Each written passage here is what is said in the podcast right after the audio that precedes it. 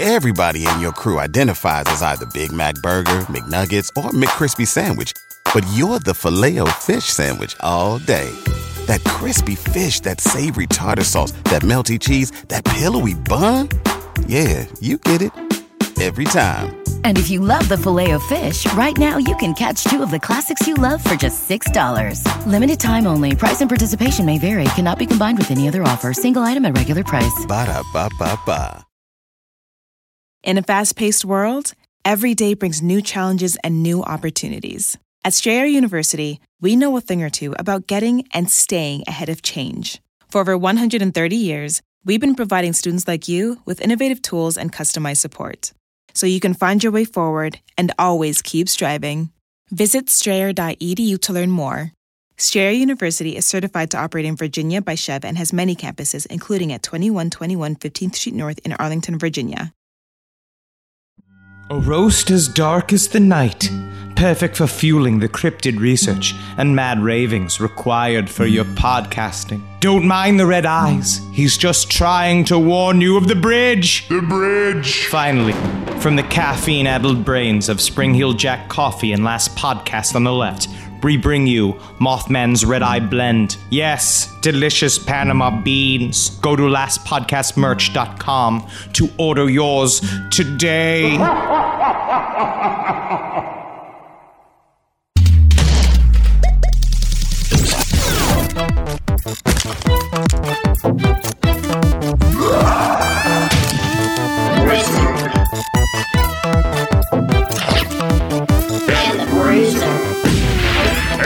everybody. It's Mac McKinley here. I'm not exactly a part of the Xeno universe. I'm just a giant mech who's a fan of the Xeno universe. That's right, it's me, Matt McKinley. I shoot piss out of my knees. it's actually gasoline! And I'm a bruiser. I didn't know how to open this. Now, this is a fascinating thing because Meg McKinley obviously is a reference to President McKinley. And what did President McKinley do?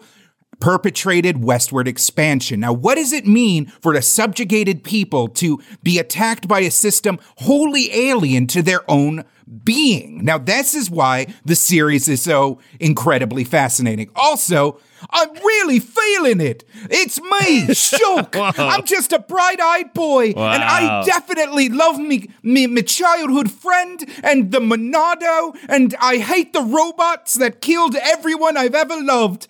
Gosh, gosh, I hate these robots. I hope I don't uh, end up killing God. Also, maybe I'm also God. Maybe God is me and also the universe, but also we're in a simulation built by God.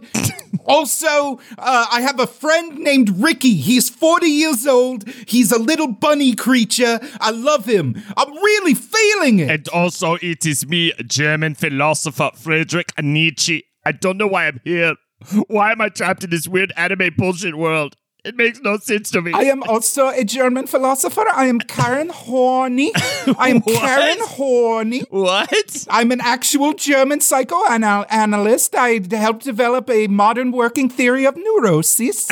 and my name, but unbelievably enough, is Karen Horney. All right, look, if you're as confused by this intro as we are, it's because we're confused. This has been Holden, an what have we insane done? undertaking. This is What giving have me we flashbacks. done? Remember how mad you got at me for making us do uh, Shin Megami Tensei and Persona? And I wish we could be doing Shin Megami Tensei. I, absolute I'm yearning flashbacks for of Shin that. Megami It is. Tensei. We are doing the Xeno series. I should say. Most recently, you might have been aware of the Xeno Chronicles games on uh, Nintendo Xenoblade platforms. Chronicles. Sorry, sorry, Xeno Blade Chronicles. How how dare I? Uh, on the Nintendo platforms. I mean, these are incredibly dense JRPGs that have um, uh, layers of religious iconography, massive sci-fi space opera shit. Um, uh, ph- philosopher uh, uh, st- uh, concept philosophical concepts by folks like Nietzsche, Carl Jung, uh, uh, Sigmund Freud. Uh, you know, it all wrapped into this insanely ambitious. Uh, storytelling game world uh, that has undertaken many different forms. Uh, that is, they're all like essentially spiritual successors in a lot of ways. And um, but you know what? At the end of the day, and as I was going into this episode with you, I, I, I was a little worried waking up today, being like, "What am I trying to say with this, or what is this trying to say to me?"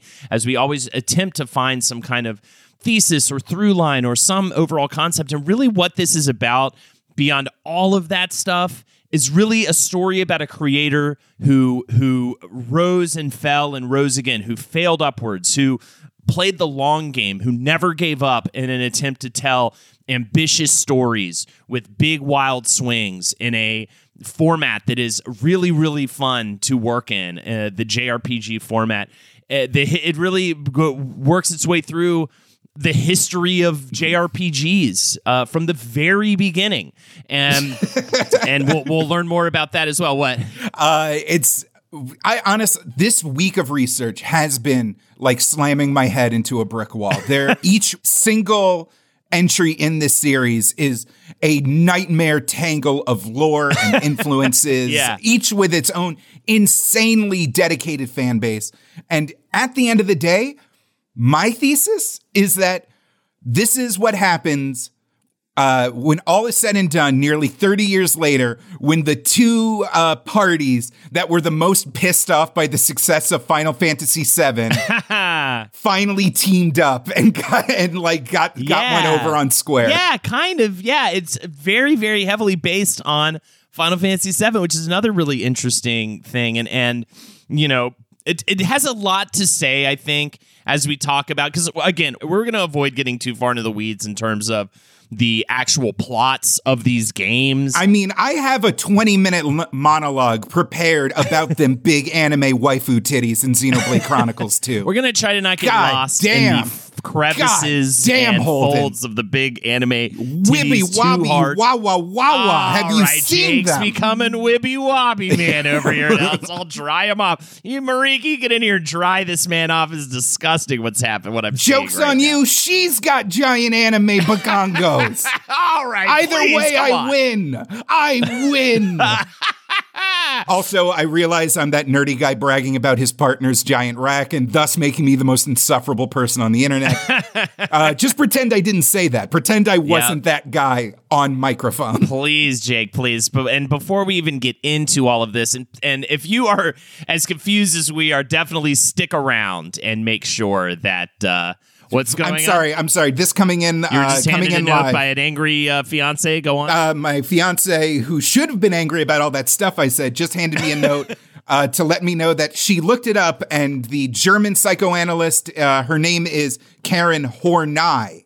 Though it is spelled Ah. horny, it is Horney. Horney, the science guy. Uh, H. O R N E Y. How was I to know? That's horny, baby.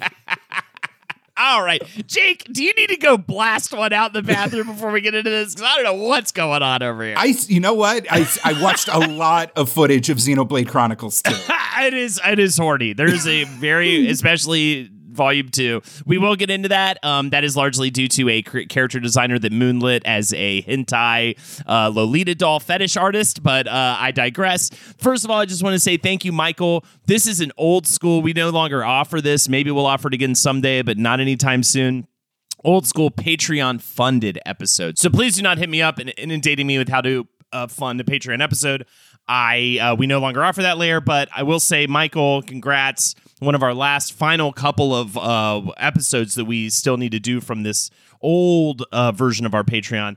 Uh, Michael wants to dedicate this to his wife Lisa and their daughter Erilyn. Uh, it is uh, so. This one is for my two best ladies. Thank you so much. I'm sorry. Thank oh so- no. Oh no. Yeah, I said a lot of stuff. Yeah, you did, Jake. you said a lot of stuff. Okay. Oh no. You're disgusting. You're an animal. I mean, yes, but uh, an animal can feel shame. So, so I don't even know what the gush is for us for this one. Honestly, Xenoblade Chron- Chronicles is a game I'm excited to be enjoying a little bit of now. Uh, but it is something I'd always meant to play when it first came out on the Wii. I believe it was. It was a JRPG that especially at a time when I was playing a ton of JRPGs, albeit on my Nintendo 3DS. It was definitely something I was eyeing from a distance. And then uh, Xenoblade Chronicles X, and then uh, Xenoblade Chronicles 2 uh, came out on the Wii U and then the Switch, uh, as well as that deluxe edition of Xenoblade Chronicles. And I'd heard of like the Xeno thing in the past. As a PlayStation owner and a JRPG lover, I have no fucking idea why I never played Xenogears or uh, Xenosaga. I- am kind of confused as to why, uh, because I definitely. It, looking back and I'm like, oh, that was totally my shit. I'm not sure. Maybe it was just like I didn't trust anything outside of the Final Fantasy, which would make Takahashi, by the way, want to like fucking spit in my face. I, I maybe didn't trust anything outside of the Final Fantasy brand at that time. Maybe I just wasn't willing to make a risk like that, or it definitely wasn't as it wasn't like into anime like at all back when uh, that game came out. So I think it's stuff with like anime bullshit on the cover uh, maybe kind of uh, didn't really draw me in like I think it should have in hindsight. I'm not sure why. I d- really don't know. Other than I just didn't have one friend be like, you know what, you should play Xenogears. You know, I think maybe if that was if I literally had that in my life, just like I had that one friend saying, dude, you need to check this game out, and sat me down to uh, give a gander at Final Fantasy VII. But I am um, glad to have an excuse to finally be enjoying some uh, Xenoblade uh, in its more modern incarnation, and really just enjoyed this again as a story of like these tri- trials and tribulations of a creator that never gave up and still to this day is telling ambitious sci-fi JRPG stories based in religious iconography and heavy philosophical themes and concepts. It's really cool. And it really is a testament to Takahashi specifically. There's a lot of other people involved, and we will talk about that.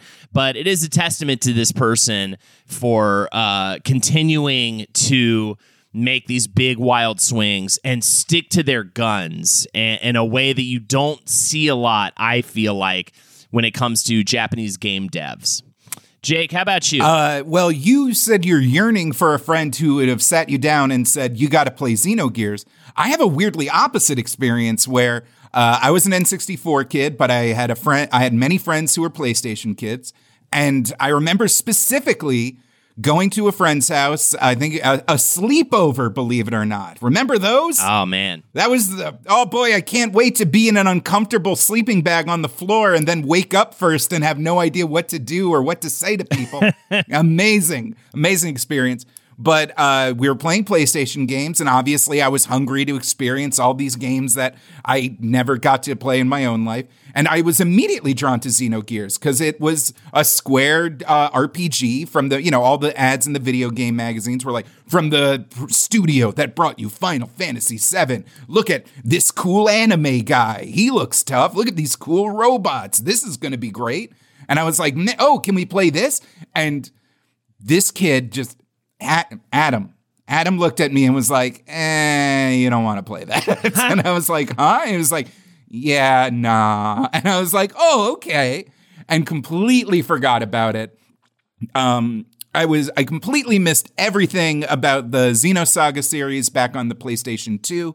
Um, the most I ever got from it was uh, the main kind of mascot character of those games, KOS-MOS, the uh, android battle lady, showed up in a lot of crossover games I played, like in the Super Robot Taisen series. She shows up as a character, and she was like a very popular kind of like uh, Easter egg that was thrown in a lot of Bandai Namco games and Monolith Soft uh, productions. A lot of figurines on the anime convention circuit. I think some cosplay, you know, whatever. Like I knew she was a character from that game from the guy that did Xenogears.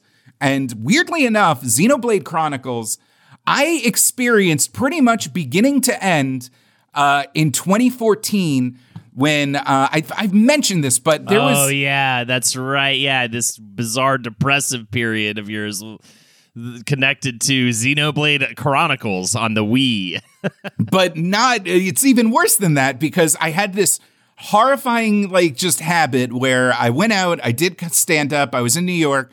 Uh, you know, not making a lot of movers and shakers, making a lot of friends, but nothing, you know, I had a podcast. It wasn't, you know, uh, shaking the earth. I was uh, doing a lot of open mics and like you know just I was it was a very tumultuous time for me and my my ritual at the end of every night besides uh, cramming my fucking gob with dollar pizza till I got sicker and fatter and more depressed was I would just binge watch a bunch of fucking let's plays, Game Grumps, like uh, a bunch of other smaller channels, and one of those let's players.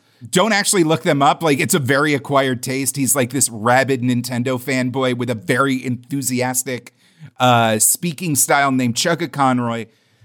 Did a 95 part Xenoblade Chronicles playthrough and he broke down the story elements, told, you know, pointed out little Easter eggs. It was a very engaging at the time uh, run through of the story.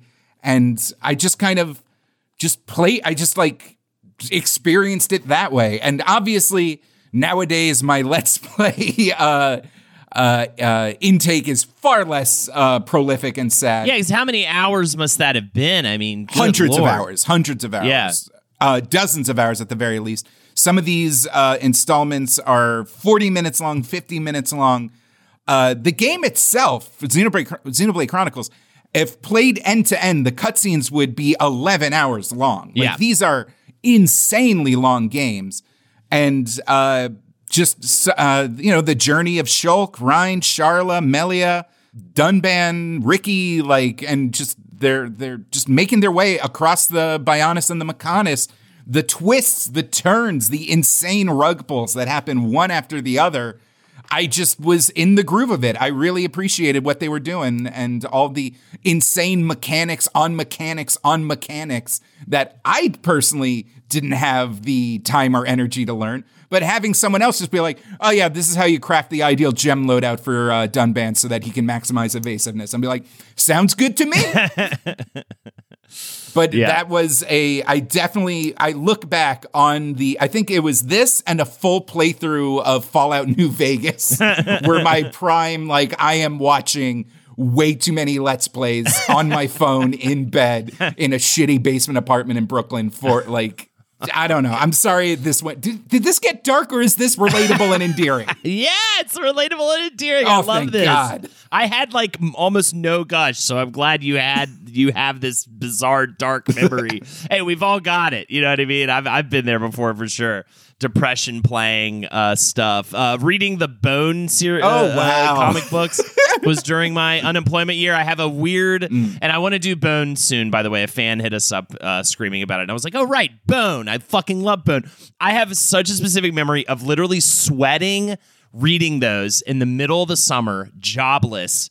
Chain smoking by my open window, like for just hours on end for like a week or two straight. And I will always, therefore, when I think of that comic, think of like just pure uh denial depression like just not realizing like i was in a terrible pl- place in my life It's weird that yeah, Yeah. In, in our advanced age, we now look back and like, oh, I remember that and I enjoyed it. And you're like, oh, I remember that and I was in a full dissociative, non-existent yes state. Boom Blox as well very much associated with just playing that game for hours on end anyways let's get into it xeno is a series of japanese role-playing games created by tetsuya takahashi which was first released via uh, dev company squaresoft for the playstation in 1998 under the title xeno gears the various games are mostly spiritual sequels, but all exist in a science fiction based world with fantasy elements and tend to feature psychological, philosophical, and religious themes.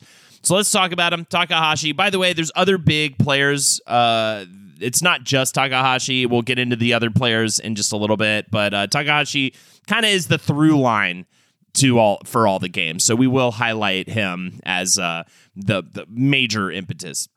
Born in uh, Shizuoka Prefecture, Japan in 1966, his family was very competitive, something he hid from. He said, I've been someone with low self esteem ever since I was a child, so it might be that I want to play God within a world that I create.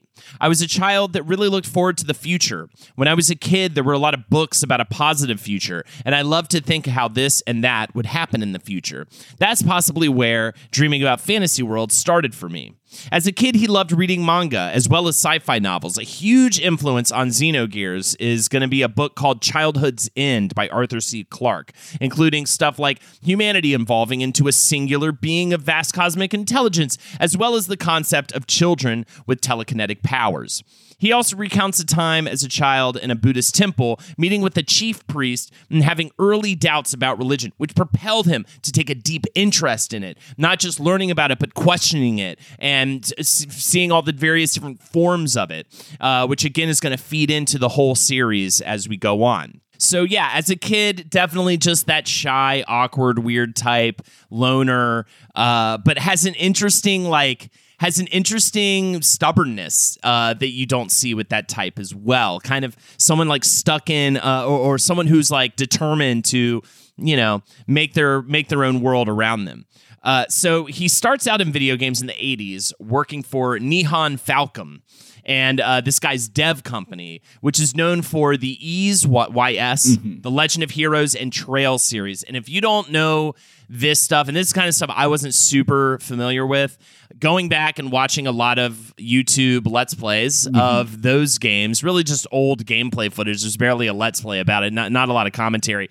These are like the rudimentary earliest versions of especially action RPGs and uh, RPGs that have yes, there's leveling up and something like that, but it maybe looks a little bit more like Gauntlet almost, or like um, Zelda even, or something like that, but just with heavier games mechanics and storytelling stuff. But the way that they would do it back in the day, I mean, was so crazy. Like one of the games. Um, what was it? Uh, one of the oh yeah, um, Nihon's first RPG. Uh, this was called Panorama Toe or Panorama Island in translation. Came out in 1983. It reminded me a lot of if you've ever seen like a, the original version of Dwarf Fortress. Yeah. That like very very hugely popular but, but very uh, just archaic and uh, and and um, very complicated video game that was made by the two brothers that uh,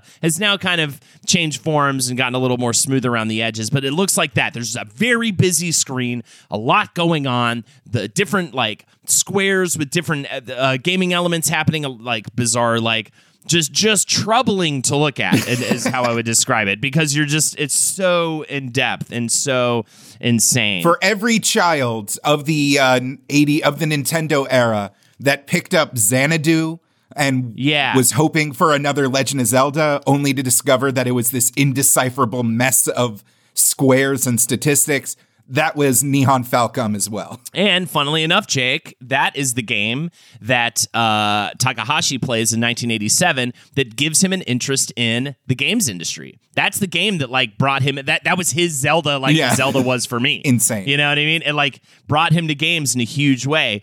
Um, so yeah, dr- uh, there's also Dragon Slayer first released in 1984.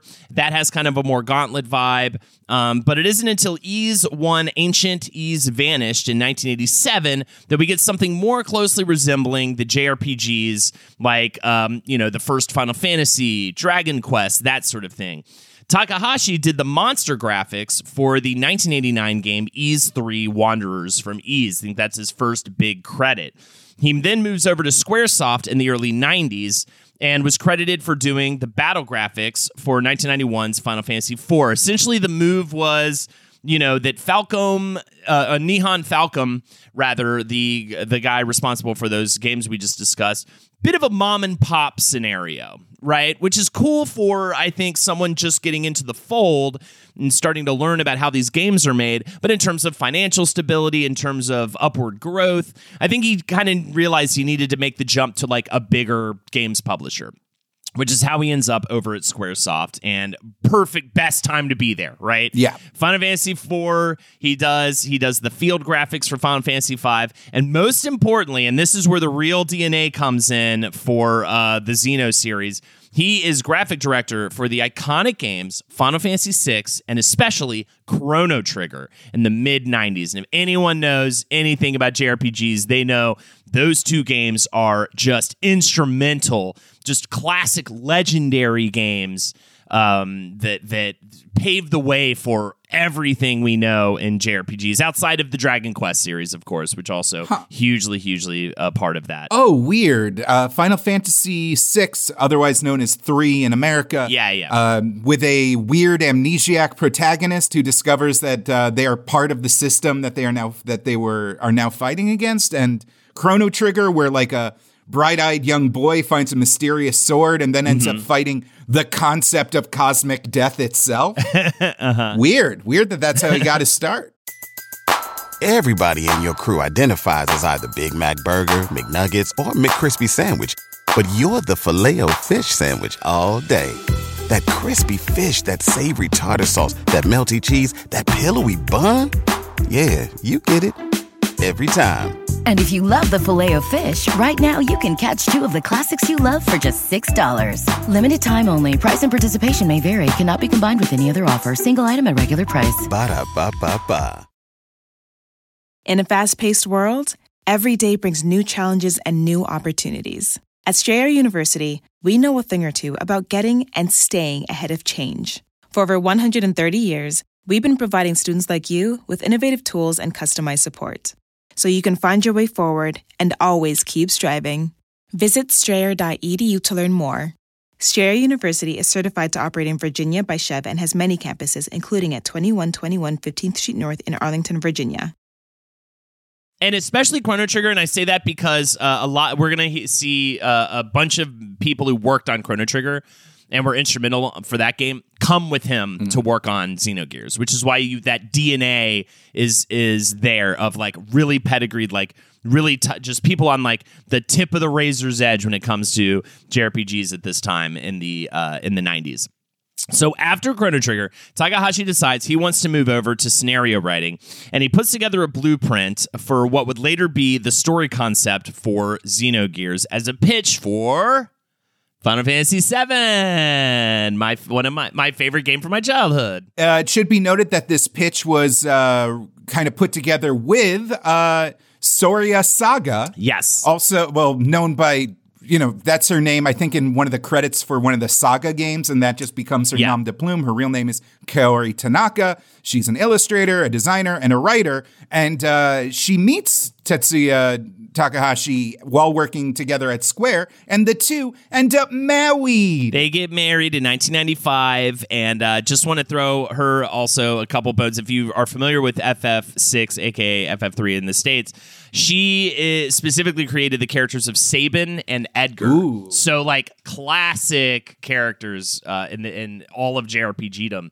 And so, yeah, the two of them get married, and I think that she she is that like unsung hero of Xeno, you know, behind every man is right.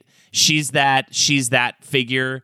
She's that great woman that I think um, was had such a huge part in why these early, you know, the the early success of the Xeno series, and it's kind of, and she will take a tragic turn as well when we get to Xeno Saga, unfortunately, especially part two of the Xeno Saga series. But before we get there, um, they they had this concept uh, revolving around summon beasts, you know, the summons in Final Fantasy, Ifrit, Bahamut, that kind of thing. Uh, Takahashi said, I sent a proposal saying, How about this? Then they told me, Well, if there's something you want to make, why don't you give it a try? So that was how it all got started in the first place. Because the overall concept in terms of a Final Fantasy game deemed way too dark, way too complicated, and all, with way too not- many sci-fi elements as way well. too many sci-fi elements just not not a good fit but also intriguing enough to get its own ip There's a lot. It's we're dealing with Japanese developers, and one of the weird things about Japanese developers is the level of candor vastly shifts depending on how long it's been since the project came out, who they're talking to in any individual interview. Oh, yeah. And so uh, there's multiple accounts of how this all went down, uh, where we went from this initial pitch to uh, Xenogears. Uh, it should be noted that Final Fantasy VII did end up with a lot of concepts that were in that original pitch and ended up in Xenogears. Stuff like uh, Cloud uh, mirrors the protagonist of Xenogears Fei in that he's a soldier with like a mysterious past who ends up uh, having multiple personalities and the revelations about his past becoming a, a huge uh, driver of the plot. Even stuff like uh, s- Sephiroth in Final Fantasy VII is chock full of angel imagery, and the name Sephiroth is a uh, bastardization of the Kabbalah term Sephirot, uh, meaning books in Hebrew, but also is an essential part of uh, insane esoteric Jewish mysticism. And a lot of that imagery kind of uh, ends up in Final Fantasy VII. Yeah, we just did Attack on Titan and had some weird Jewish stuff in there. Jake, what was it like with this? Again, the Japanese creators working in Judaism. The same way that American American nerds love putting Shinto bullshit and Japanese folk shit in their stuff and be like, they call me the Oni of Brooklyn or whatever. Shit like that. It's just it's it's it's so alien and foreign and uh, Kabbalah practice is Right. literally built on this like uh, mystery and hype and these esoteric symbols to drive fascination that it makes perfect sense. You know, Evangelion, the uh, that weird tree thing that you see in the beginning of the Evangelion intro is also Kabbalah. Yeah, Tree of Life and all that stuff. Yeah, and, Right. And uh, that that's going to be a big part of why this becomes a more challenging series to bring back over to America. There's always just this strange push and pull when it comes to American audiences accepting more widely, like the maybe not bastardization, but just the the reinterpretation of religious iconography in, in certain ways in Japan. So uh, after his pitch is turned down for being too dark, uh, he ends up working a little bit on Final Fantasy VII. His name is in the credits as uh, an art director. He definitely put some work in there, but he's uh, incredibly frustrated. Uh, according to the video Xenosaga and How We View Failure by Jordan, he uh, the main point of contention apparently was the way that the world was being rendered. Takahashi did not think it was the right move to have 3D characters in a pre-rendered flat world. He thought that if you want to build an immersive experience, the resources should go into building a 3D world. And that would be a more innovative and dynamic JRPG experience. This is the era of the PlayStation. This is the big jump to 3D for a mm-hmm. lot of people. The era of the N64, Mario 64, 3D. The the phrase 3D in games that is that is mm-hmm. the big hot ticket for sure. And so yeah, that was definitely a big part of it. Um, him wanting to do a ga- full 3D game um, for the PlayStation. This is going to end up being altered slightly. They uh, take on the name Project Noah. Oh, oh, wait. I, ju- I just wanted to throw in that um, the way that he was given his own team was because uh, Takahashi was good friends with fucking Godhead Big Daddy of the Final Fantasy franchise, Hironobu Sakaguchi. Yep. The Gooch. the Gooch. and it was with uh, him in his corner pushing for Takahashi that he was finally able to put Project Noah together. In a uh, quote from a 2018 interview, uh, Takahashi says, uh, I just couldn't go along with someone who didn't want to go in the same direction as me. I was young then, so I questioned myself. Why am I making something I don't even want to? We didn't fight or anything. We're good friends, and we went out and ate together. I don't hate them. I just didn't feel right about it. That took a toll on me, so I wanted to leave the team and make something else. So here is this crazy, amazing team that was put together. Initially, by the way, there was a very short amount of time that this was potentially a Chrono Trigger sequel, uh, and which is maybe how they they also ended up getting this like incredible team of people. So first up, producer Hiromichi Tanaka just came off of working on Secret of Mana. Uh, Yasuyuki Honne uh, is the was the art director. He was map designer on Chrono Trigger. Manga artist Kunihiko Tanaka, who also worked on a bunch of Nihon Falcom games, uh, did character designs. Final Fantasy creator Sakaguchi is uh, an executive producer on this. Koichi Mashimo and his animation studio Bee Train did the anime cutscenes. They would go on to do stuff like the Dot Hack series of video games. So that's that's the team. Just name a few people. So coming from all ends, we've got like people who are pedigreed from the very beginnings of of, of JRPG creation with uh, you know uh, the guy who worked for uh, Nihon Falcom. You've got people coming off of Chrono Trigger, people coming off of the Final Fantasy series. It's just like this really like amazing team of people. It is and it isn't though, because even though it's uh, Takahashi's like close friends on the top tier, uh, Square did not give Project Noah the best of the best. Those people were working on Final Fantasy VII. And uh, according to uh, an interview with Takahashi, he said, uh, 90% of my new team were kids who had no experience with 3D. Oh wow, well, well, and so there, there you have it. The the doing a full game in 3D it proves to be very very challenging with the limitations of that first PlayStation, and so they end up with a bit of a compromise. They end up having a 2D sprite format uh, w- against a 3D background. It's an interesting look, I would say, Jake. I. I did. I do think it's like really intriguing to the point where I was looking at it and I was like, I'm so, again so shocked I never picked up Xenogears on my PlayStation at home, especially hungry for more experiences like that after playing Final Fantasy VII because it does have a cool. Even today, I mean, yeah, it's obvious it's 3D in early PlayStation era, so it doesn't look like great. But even today, those map like the way that the 2D characters map up against the 3D, it's interesting. It I, I like it. it. It has a it has a cool vibe to it. Um, so yeah, I, that is that is one of the compromises. Um, then, of course, obviously, it becomes its own IP. I mentioned the summon monsters earlier. They just literally turn them into mechs. And so it's this mech based. Gears. They're called gears, Holden, in yes, this game. but they are mechs, but they are big old mechy mechs. a massive influence on the story is definitely Star Wars, which uh, also starts with an orphaned hero, a mentor figure that guides him to his destiny, his farm home being set ablaze, involvement in a war between an empire and a rebellion, a pirate uh, friend with a heart of gold, and a masked antagonist who, spoiler alert, turns out to be the hero's father. And th- this is going to be a running theme. This was a proposed six part structure that was go- supposed to be uh, making up this whole Oh. epic story. This is supposed to be part one of six. No, no, games. no. The the fucking dick punch uh, in Xenogears is that only when you finish the game does it say episode five. oh right, yeah. Again, huge Star Yeah, Wars yeah. influence, right? Like jumping to that. Um, but yeah, so uh, episode five, it- though still in a larger six part structure. Um, the title, how they got to the title, uh, Takahashi said. From the beginning, we decided on the word Xeno between the staff. In itself, that means slash has the implication of something strange or alien, but what kind of title could we draw from that? So I made a few alternatives for things we could put after Xeno. After that, we finally decided on Xeno Gears, obviously the name of the mechs, so that's how they get there with that.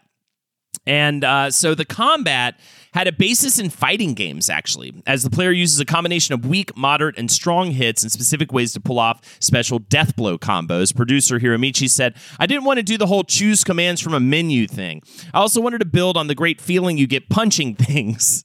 But I couldn't have commands like a fighting game because some people wouldn't be able to play it. I spent around six months to a year just coming up with the concept. So again, in every way, they're trying to be what uh, Nintendo don't, uh, the, that version, but for what Final Fantasy don't. I, Uh, they're, one they're of trying the to stand big out from the criticisms of Xenogears is this combo system because it is not adequately explained in the game. The way you kind of build up new attacks and discover new death blows is you kind of just have to uh, trial and error multiple combos and you don't even unlock them until you've hit the like right combo by accident multiple times in a row depending on what previous combos you've tried. It's incredibly complex and very um opaque in how it's actually executed plus even if you do cheese your way through without uncovering any of the death blows the death blows you uncover directly translate to attacks that your gears can do so if you didn't find like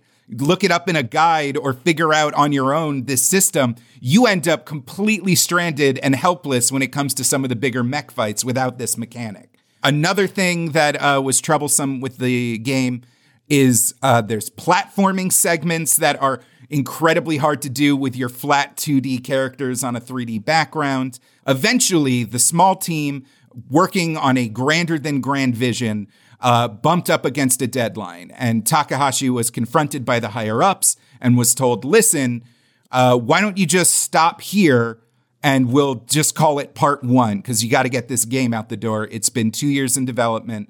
Like, let's get this over with. And Takahashi made a very specific call that a lot of people today will say almost uh, kneecaps the game and kind of prevents it from being a true classic instead of a cult classic.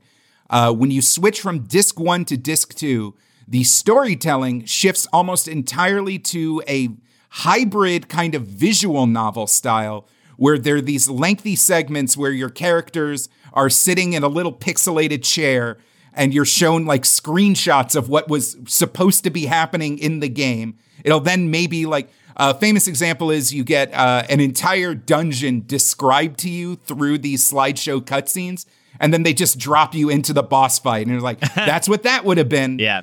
Uh, the cutscenes get more and more convoluted. Uh, the plot starts spinning out of control. Names and concepts, once again introduced through cutscenes, start building on each other. And it ends in just this giant cosmic clusterfuck where everything you knew was not what you knew. And things, the, the bad guys were actually the good guys, and the good guys were actually the bad guys. And also, there's uh, a god weapon, but also the god weapon is good. Like, just everything falls apart. And so, a lot of people um, without the the a lot of people respect Xenogears for its ambition and its sheer scope, but the execution is kind of lacking. I will also give shout outs, though, to the music composed by Yasunori Mitsuda, whose first credit was as co composer for Chrono Trigger. Matsuda, not super interested in music at an early age, but then got back into it after watching the films Blade Runner and Pink Panther, wanting to get into scoring, but also had an early interest in PCs and programming computer games. And uh, he first started at Square as a sound engineer. He created sound effects for games like Final Fantasy V, Secret of Mana. Uh, until he gave the Gooch an ultimatum. He said, Let me compose or I will leave the company. So Gooch Dog gave him a shot on Chrono Trigger. Mitsuda said, When I compose for any game, I always first set up a theme. In this project, I had a story in my mind that was far larger than any theme I had in any game. And wouldn't you know it, he overworked himself so hard on this first game, he ended up in the hospital. He will return for uh, Xenosaga. So he's a very, very important player to be mentioned. Quote from Yasunori about uh, his um, experience composing for Xenogears. Uh, I was trying to go beyond what I had done. Dot dot dot. Then at a certain point, I kept thinking, why am I doing such a painful thing? Can I really continue? yeah, it just sounds like a nightmare. And here we go. We immediately, with this first game, have a big lesson learned. And how, uh, you know, we uh, immediately are failing. Right? And failure is such an important part of this story and such an important part. You know, so many times we tell stories of people who just, it all comes together and it's amazing. And I just think that the failure of this story is the, is the centerpiece to how we get to major success later on. Uh, uh, speaking of failure, this was I loved this story about the English translation. It's just a great allegory for what it was like to deal with early video games translation. I mean, in the same way that the voice acting, you know, time and time again, I would come across uh, people talking about how you know this is the early phase of video game voice acting. Mm-hmm. There wasn't even it wasn't even an industry really at that point. People didn't even think you could have a career in voice acting for video games, right? Like now we have these like giant people w- heavily associated with video game voice acting. So uh, taking the game outside of Japan, it, in, in, it proved to be incredibly challenging for translator Richard Honeywood, who was initially brought in to help with Final Fantasy VII after it had been criticized for its rushed English translation. If you want to hear more about that, definitely go check out our Final Fantasy VII episode. Honeywood said, When I first joined Square, localization was an afterthought.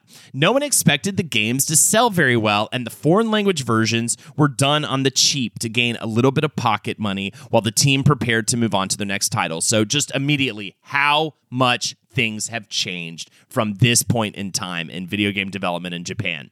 He had initially started out as a programmer that had spent time in Japan as a foreign exchange student and uh, from Australia and formed a dev team called Digital Eden, which unfortunately did a lot of work for the failed Nintendo 64 DD. Mm. Therefore, they ended up having to close up shop. Uh, that was his like earliest uh, attempts at um, at games.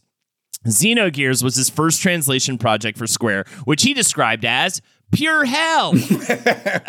Honeywood said, The game was ambitious even for Japan. It was the first major title I had to manage and translate myself. Because of its controversial content and the linguistic and conceptual challenges it presented, the original translators assigned to it quit mm. or asked to be assigned to other titles. When it went over schedule, I ended up having to not only direct, but translate and program as well. Whoa. Heck, I even You're telling me discs. random nerds yeah. in the 1990s uh, looked at a script where uh, the Christian space religion is a secret front to get people to uh, become space slaves and then have their bodies ground up into Soylent.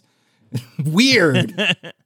Weird. They had a problem with that? The team basically left it in my hands as they went on to their next game. I worked around the clock, sleeping in the office for months to bring it to a shippable state. At the same time, I had trouble with my own religion when the elders heard about the concept of the Japanese version. As a translator, I wanted to respect the game's creators and keep the content as close as possible to the original. Even the non controversial parts were hard to translate. All those scientific concepts and philosophies. I look back and wonder how we ever finished it. I guess my naivety was uh, at the time was a blessing in disguise. If I knew then what I know now, I would have it would have been a totally different game. Uh, the bit about his own religion most likely has to do with him having to convince the staff not to name the final boss Yahweh. the national god of ancient Israel and Judah, telling them, quote, it's dangerous, end quote, and eventually getting them to change the name to Deus in- instead. What are the implications of naming a final boss in a JRPG Yahweh? Uh, it is a massive taboo within the Jewish religion to you to use that word. Uh, even I, I, I'm not even that like strict, and I'm like nervous saying it out loud. Um, the uh, in Hebrew, it's Yud Hey Vav Hey.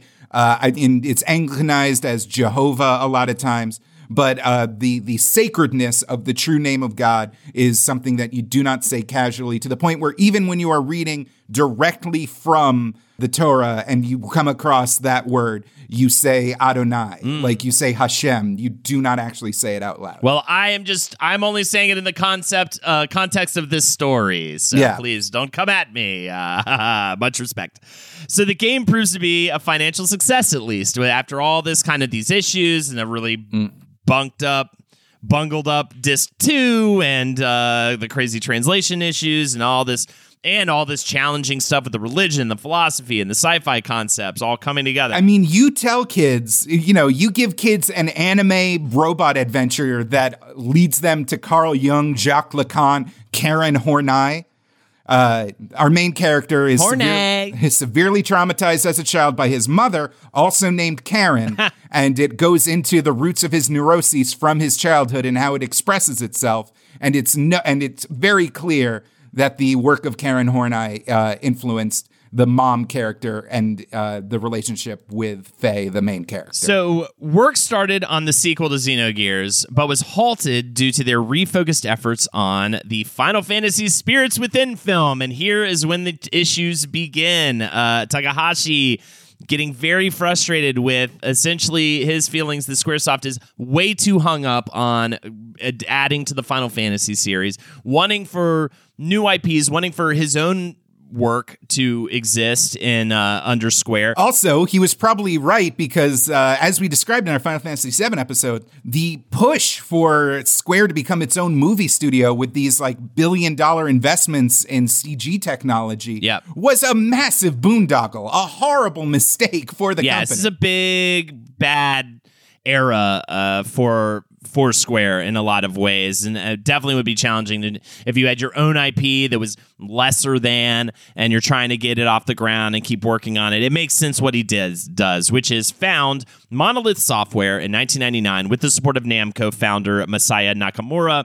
Uh, and uh, yeah, he just wanted uh, to get away from Square and their focus on the Final Fantasy series. Takahashi said, I personally did not favor the idea, and at the same time, such plans can possibly lead to big losses for the company, which they did. So I decided to leave Square and started seeking a company which our team can work with in creating a game that we desire. That company turned out to be Namco.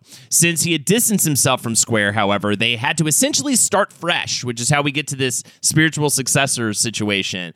They have to. They can't do a Xenogears anymore. They, they Square owns the IP. You cannot. In, yeah. You cannot use any characters. You cannot say Xenogears. Yeah, it's completely out of his. That's why Xenosaga is announced in 1999.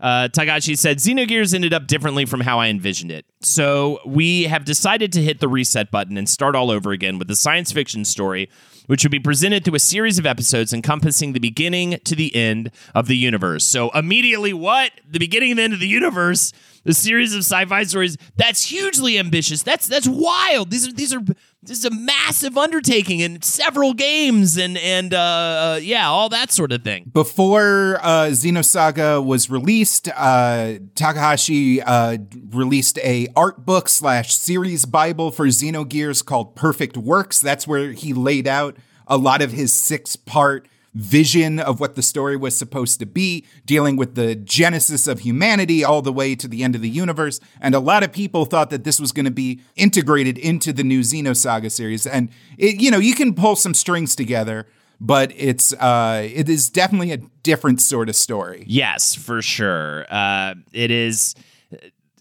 where do we even begin? This is when uh, my brain started to uh, essentially rot, trying to unpack. All right, what- first things first. There's a Zohar. The Zohar is a big coffiny uh, cross thingy that ends up showing up a lot in all of these games and also the Xenoblade games. There's uh, the Gnosis, which is a big spooky uh, alien fleet that is killing humanity left and right. Uh, there's higher planes of existence. There's the wave existence. There's the U-DO. There's Super Soldier Projects. Hey, do hey, do not leave out my h- hot anime um, robot girl KOS-MOS. Come on now. Oh, I mean, well, I mean, KOS-MOS is uh, the creation of uh, what's her name? Shion Shioki, Shion, I believe, is the Shion. Uzuki. Uh, but KOS-MOS. First thing you gotta know about KOS-MOS, she's uh, a cool-headed, blue-haired robot lady. Kind of looks like Hatsune Miku. Number two, she has a secret weapon called an X-Buster, in which uh, specifically her uterus opens up and shoots a giant laser. Third of all, she sold a lot of fucking anime figurines. I'm sure she did. All right, I don't want to know what they were used for. Good lord. Uh, yeah, Takahashi apparently created this story, the basis of the story solo this time, and then brought in Saga to help develop it and co-write the script. Uh, he gets even more biblical this time with the Deus character, more similar to the actual concept of the, the he who shall not be or they who shall not be named. That's what I'll say uh, instead of saying the name.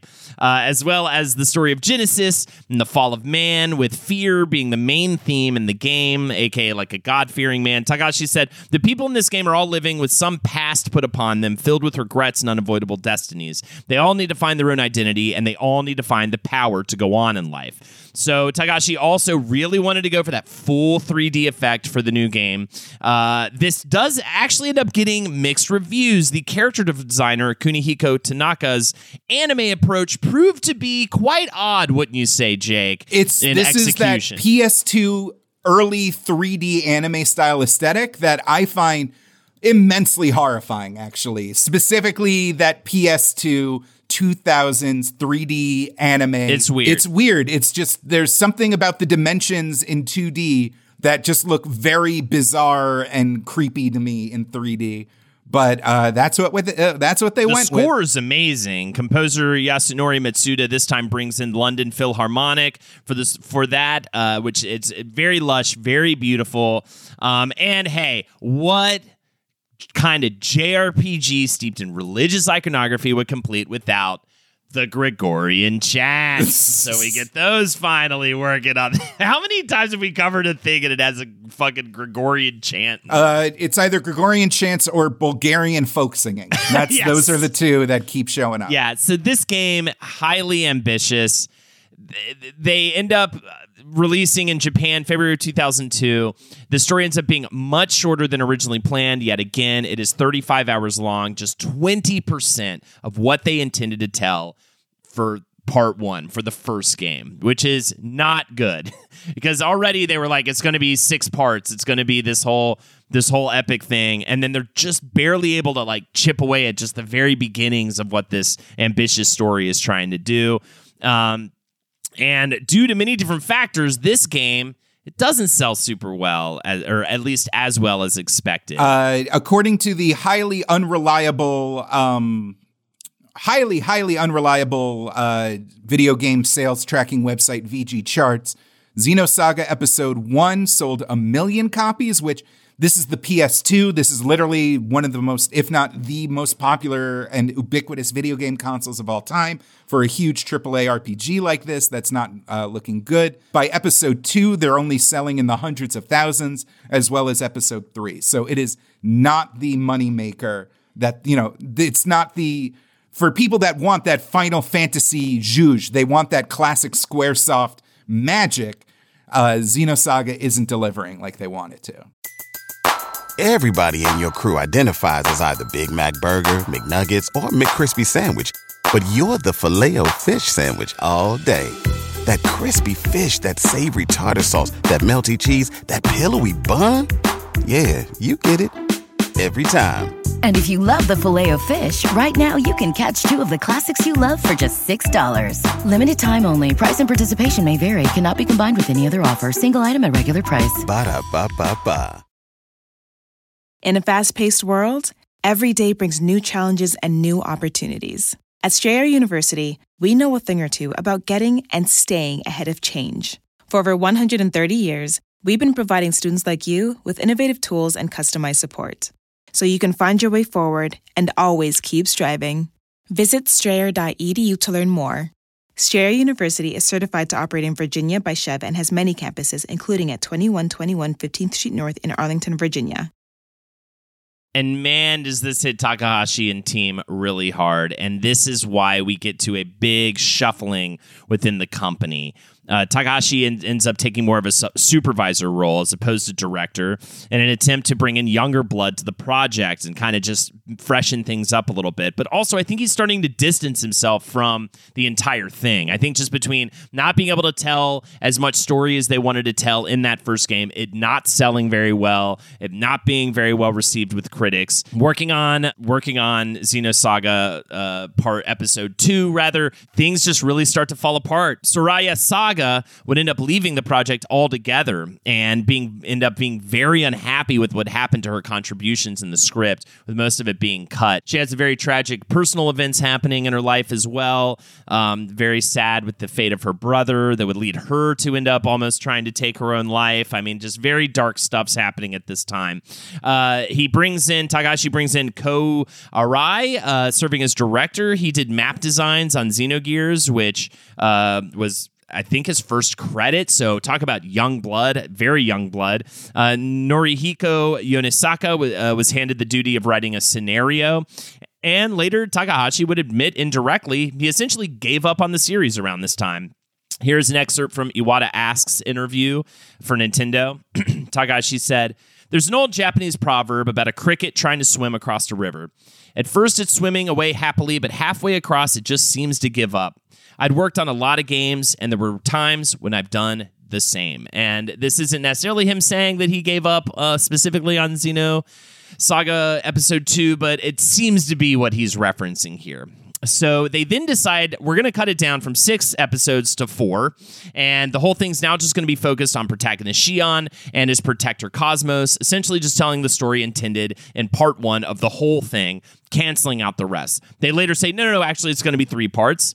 They also intended to have a focus more on the gameplay on this next game and less on cutscenes. It was very bloated with cutscenes, mm-hmm. the Xenosaga episode one. Very, very bloated with cutscenes. And this is going to be an issue for the series as a whole, finding that balance between ga- very engaging gameplay and lots of story embedded in lots of cutscenes. And uh, that that's that's definitely that's definitely something they work out all the way through up to today in trying to figure out how to get the right balance for players. They also gave the characters a more realistic look, stepping away from the anime a bit in an effort to break into the North American uh, market, but also because that should just look kind of weird. So definitely makes sense. And of course, yet again, intor- intended storylines for the game had to be cut. This time, that material was put into Xenosaga Pied Piper, which uh, Namco released on mobile platforms. Also, the story ended up not continuing Shion's arc, and instead focused on a character named Junior with a great general theme of the blurring of lines between what is good versus evil. That had a lot to do with bringing in the new scenario writer, uh, Norihiko Yonesaka, who kind of took ideas and ran with it. Because again, Takahashi just kind of fucking checked out and i think just said just do whatever you guys want. And therefore the the intended storyline just completely went sideways. Takahashi had this to say about his involvement before the game's release.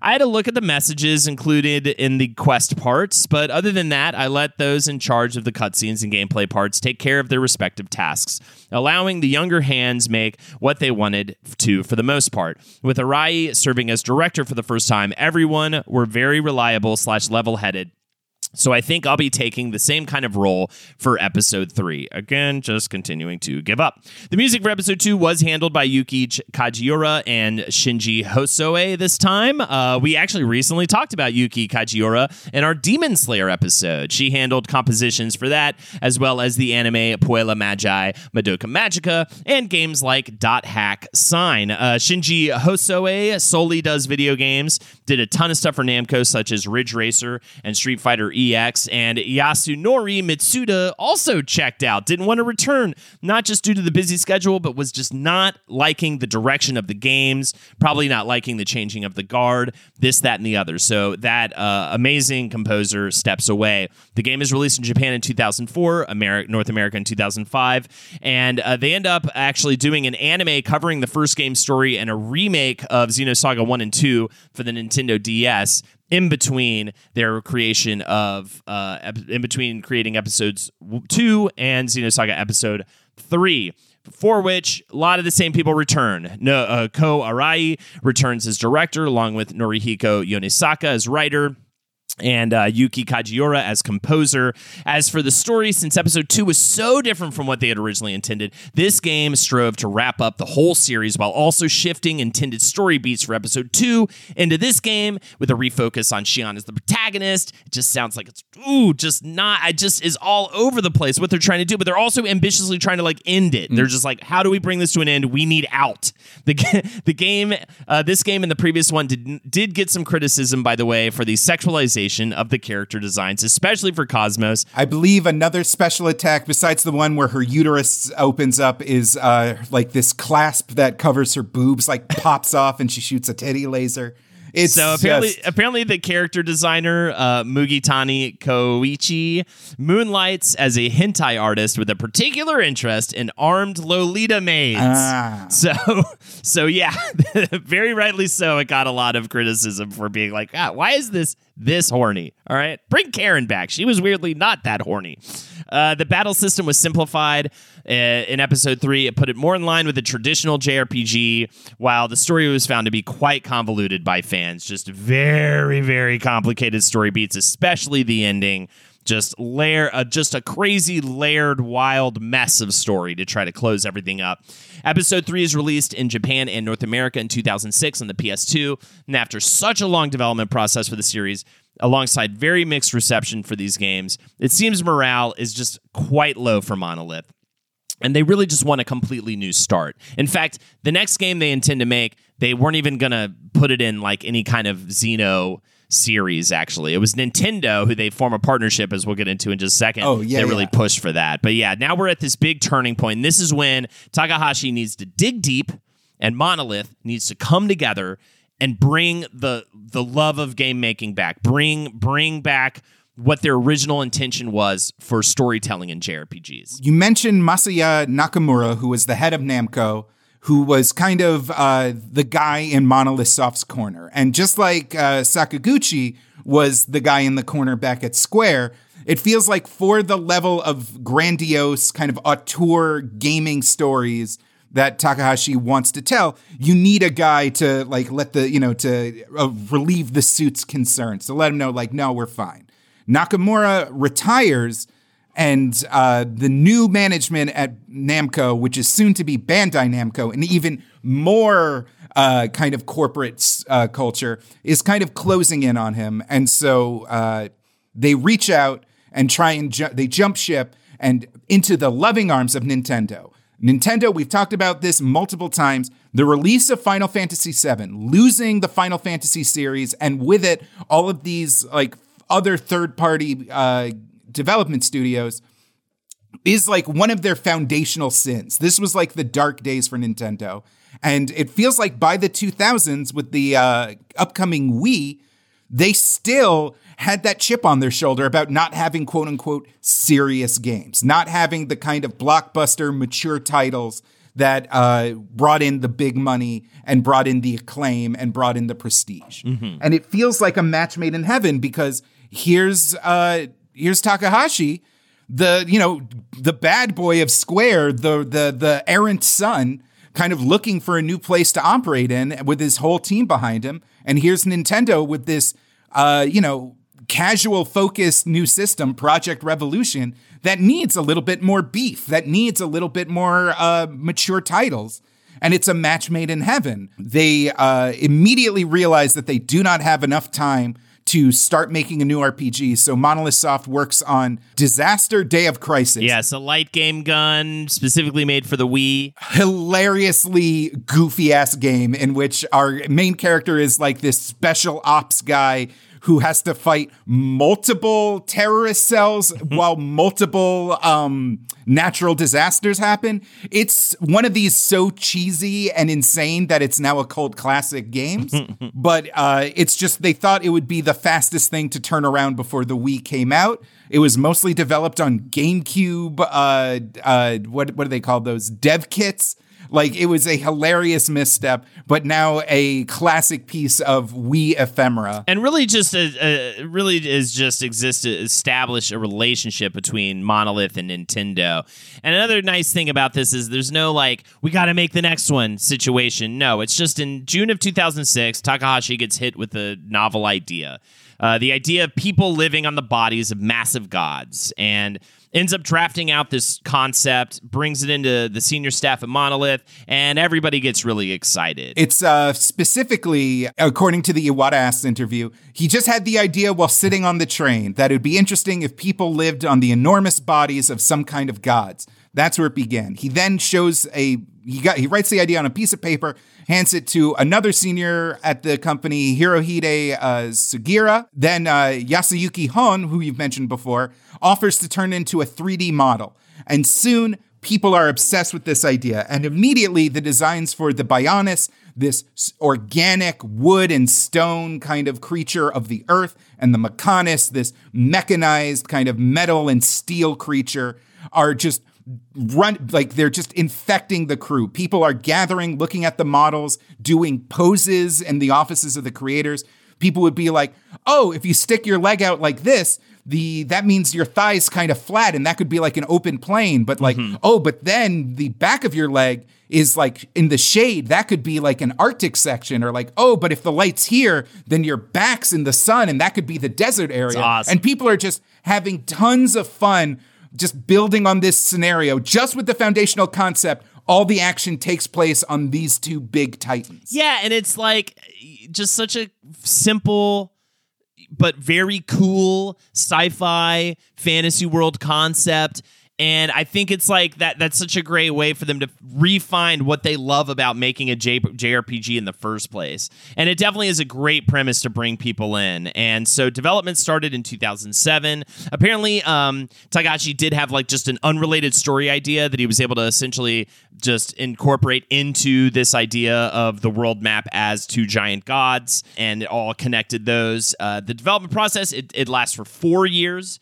Takahashi way more heavily involved in writing the script than he had been over the last couple of Xeno games. He's back, baby. And this game, this legendary game, of course, is called Monado, Beginning of the World. Yes, Monado. After which Nintendo was like, hey, buddy, we just paid a lot of money to have the Xenogears guy to be making RPGs for us. Do you mind if you Yeah. just Xeno that up a little for us? Yeah, exactly. Uh, it was uh, Iwata himself who stepped in. Was like, um, please make this a Xeno game. He definitely tried to make it sound like it was like, you know, I just wanted to respect the great body of work he's made in the past, and this, that, and the other. It's like, well, also like the branding really matters, so let's definitely put a Xeno on there. Um, as for the script, he brings in anime writer Yuichiro Takeda as he wanted someone outside of games to give a fresh perspective on script writing. Takeda mapped out the scenario, and they passed the script back and forth to finish it, along with games writer Yurie Hattori, who helped smooth the whole thing out. Nintendo brought in co-director for the project Genki Yokota. He was fairly new to the company at the time, actually, but he will go on to direct Fire Emblem series games, including the highly regarded Fire Emblem Three Houses and my personal favorite Fire Emblem game, Awakening, on the Nintendo 3DS. The other director is Ko Kojima. He had been with Monolith from the beginning as a quest planner on Xenosaga Episode 1. So, a really nice bridging of the gap between Nintendo and Monolith, and uh, I think that that worked out quite well for both parties. On the Nintendo side, uh, producer Hitoshi Yamagami talks about how the Monolith put a game together was completely different than what Nintendo did. Nintendo hammers in a gameplay mechanic over and over again, iterates, iterates, iterates, refines, refines, refines. And then maybe once they finally nail down what the actual gameplay loop is, then they'll work on the scenario. Then they'll figure out what the aesthetic should be. Yeah. Meanwhile, uh, Monolith is just running around being like, Mechonis, Right. the sword can switch. You can so you can kill. Du- it's it's it's, it's uh, g- different gears, uh, uh, uh, gems, uh, and they're just like, what what is going on? so it's still they did cut way down on the cutscenes. They did attempt for a much better balance between gameplay and and uh, plot, just plottiness all throughout. And uh, yeah, also we've got this open world. Takashi wanted it to, it to be this giant open world with battles happening within it seamlessly, not cutting to the battles.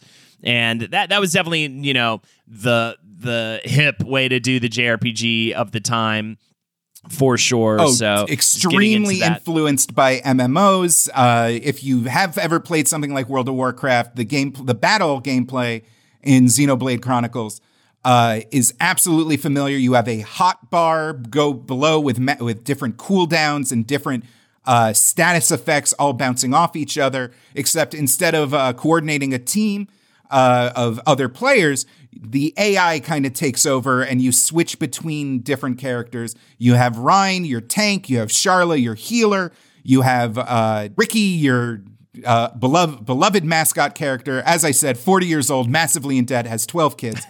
and uh, one of the key things is that you are bouncing between these characters uh, because the AI is a little unreliable. You have the vision system where, through the power of the magic sword, the Monado Shulk, our main character, can see enemies' attacks in the future. And so you are given kind of warnings about what the different monsters are about to do, and you have to like counter it. It's a very um, chaotic but involved gameplay with tons of mechanics and tons of interactions and tons of uh, different ways that different arts kind of build up on each other. Synergies is the word I'm looking for, Holden. The only downside to this gameplay is that from an outside perspective, with all three characters shouting their various catchphrases and announcing their attacks, it is super chaotic. Yeah. It is almost impossible to follow.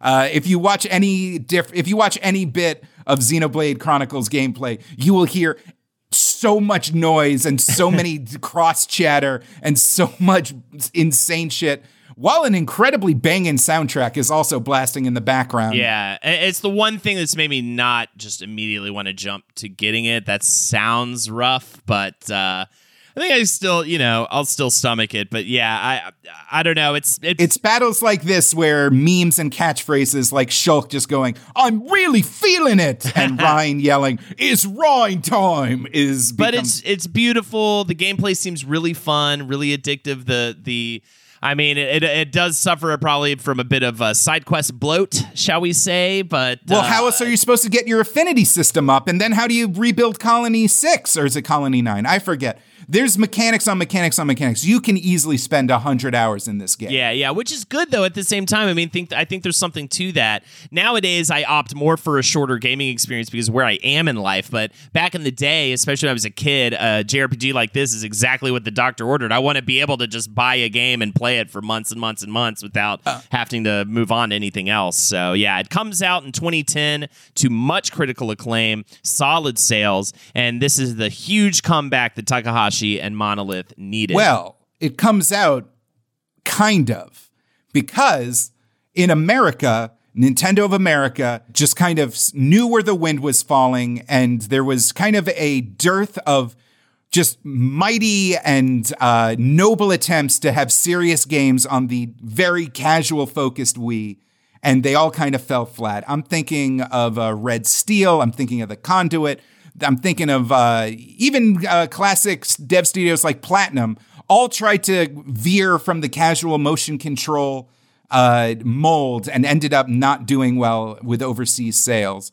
And so Nintendo of America did not want to release Xenoblade Chronicles uh, in America. There was a British or European release, and as is with any European release, they have to do multiple languages English, French, Spanish, Italian.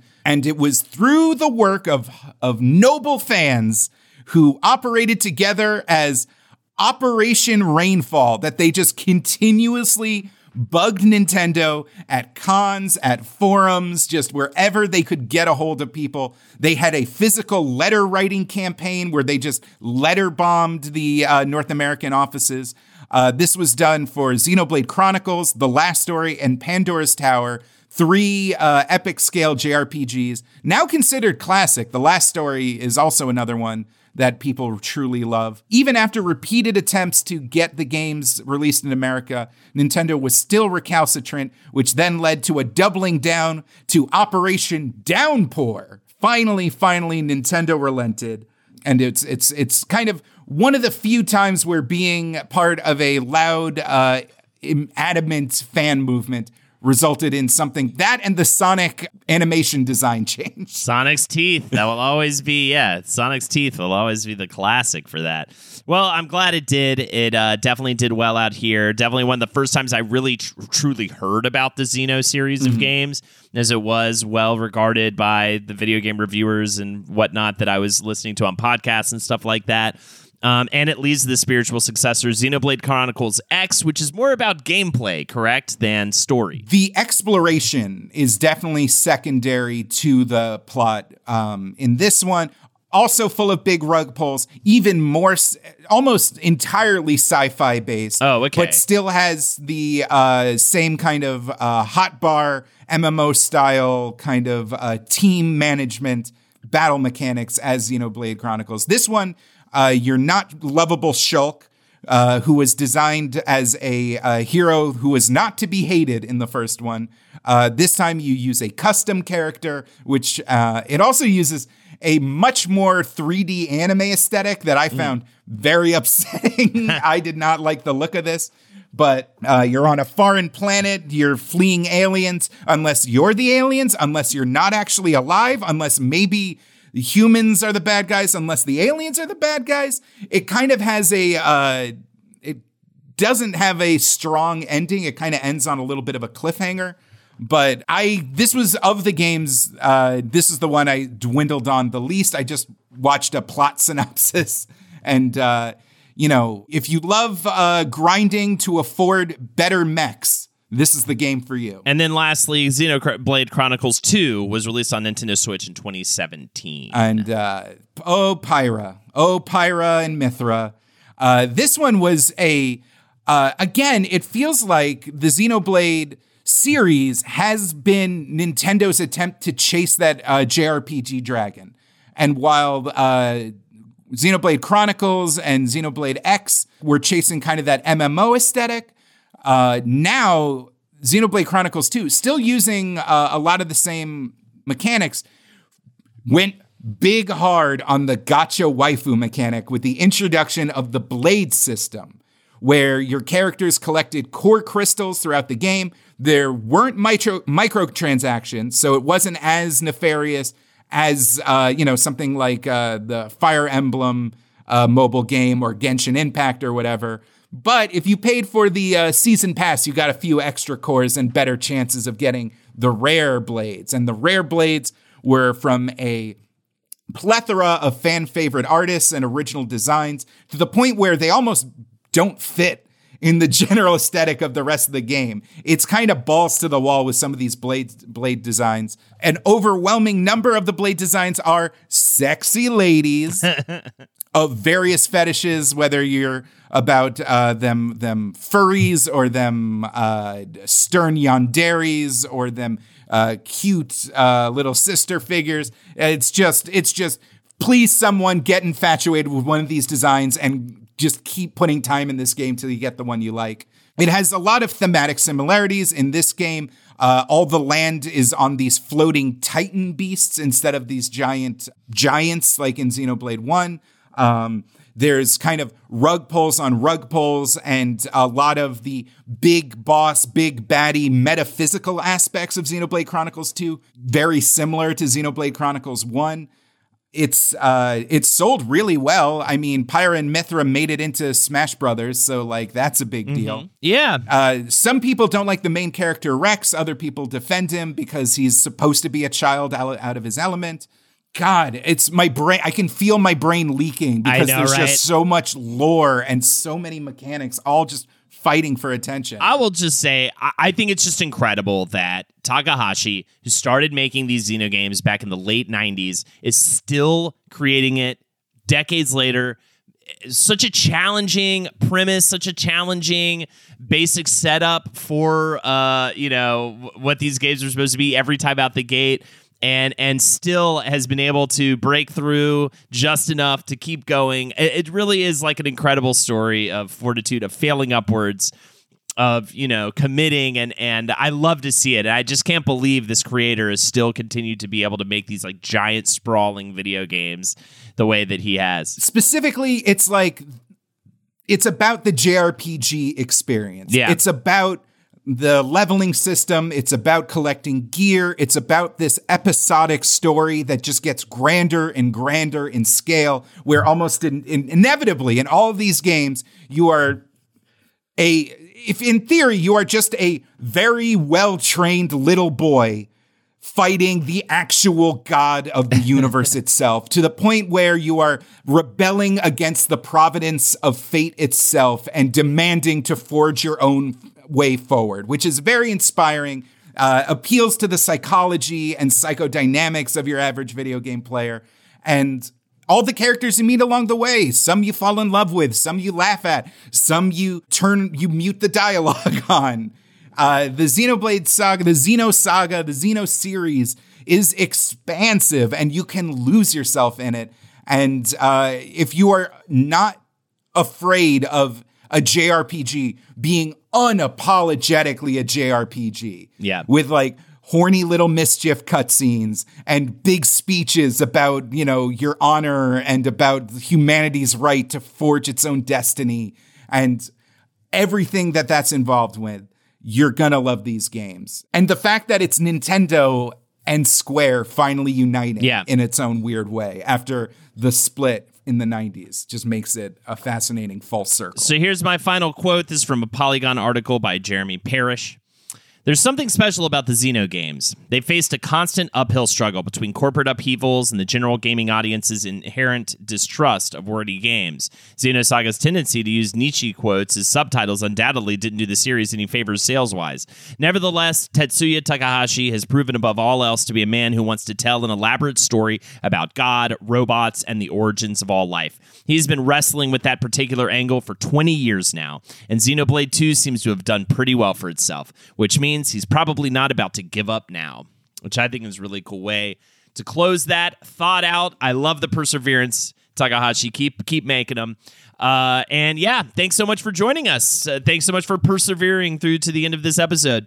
If you'd like to persevere over to our Patreon to support us further, we'd greatly appreciate it patreon.com forward slash WizBru uh, the $5 layer we do weekly bonus episodes such as wizard in the newsroom where we talk about current events and uh, the gaming and anime and yada yada yada worlds while also talking about the things we're currently enjoying uh, video game wise comic book wise you name it. At the $15 layer you can join our sunday study session uh, where we every sunday uh, go over whatever topic we're studying that week for an hour and a half or so. Uh, we greatly enjoy that discord channel so far. A bunch of cool people meeting up every single week. Super fun. And lastly, the $25 layer uh, gets you a shout out at the end of an episode if you so wish. And I just want to shout out everybody on our t- $25 layer David, Genji, Nick, Cassandra, Andrew, and lastly, Bailey. And Bailey has a shout out for us this month. Bailey says, John, we miss you. Please come home to Gag, beautiful New Jersey. you can either lather. You can either you can even lather up and slug me like the good old days.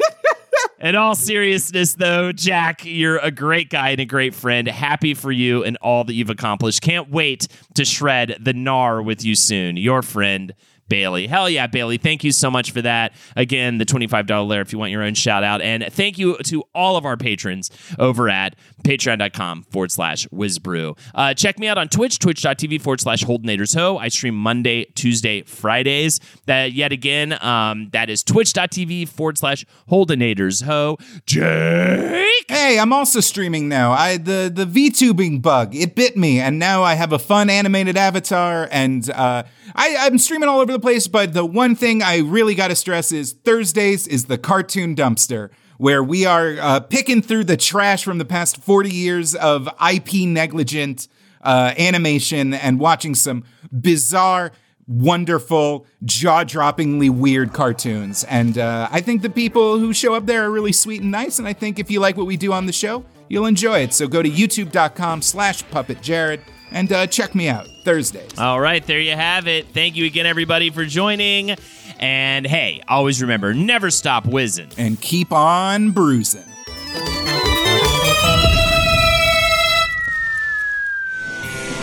This show is made possible by listeners like you.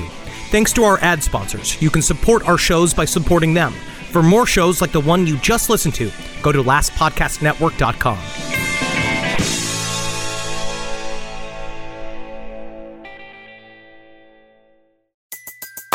Everybody in your crew identifies as either Big Mac Burger, McNuggets, or McCrispy Sandwich. But you're the Filet-O-Fish Sandwich all day. That crispy fish, that savory tartar sauce, that melty cheese, that pillowy bun. Yeah, you get it. Every time. And if you love the filet of fish, right now you can catch two of the classics you love for just $6. Limited time only. Price and participation may vary. Cannot be combined with any other offer. Single item at regular price. Ba da ba ba ba. In a fast paced world, every day brings new challenges and new opportunities. At Strayer University, we know a thing or two about getting and staying ahead of change. For over 130 years, we've been providing students like you with innovative tools and customized support so you can find your way forward and always keep striving. Visit strayer.edu to learn more. Strayer University is certified to operate in Virginia by SCHEV and has many campuses, including at 2121 15th Street North in Arlington, Virginia.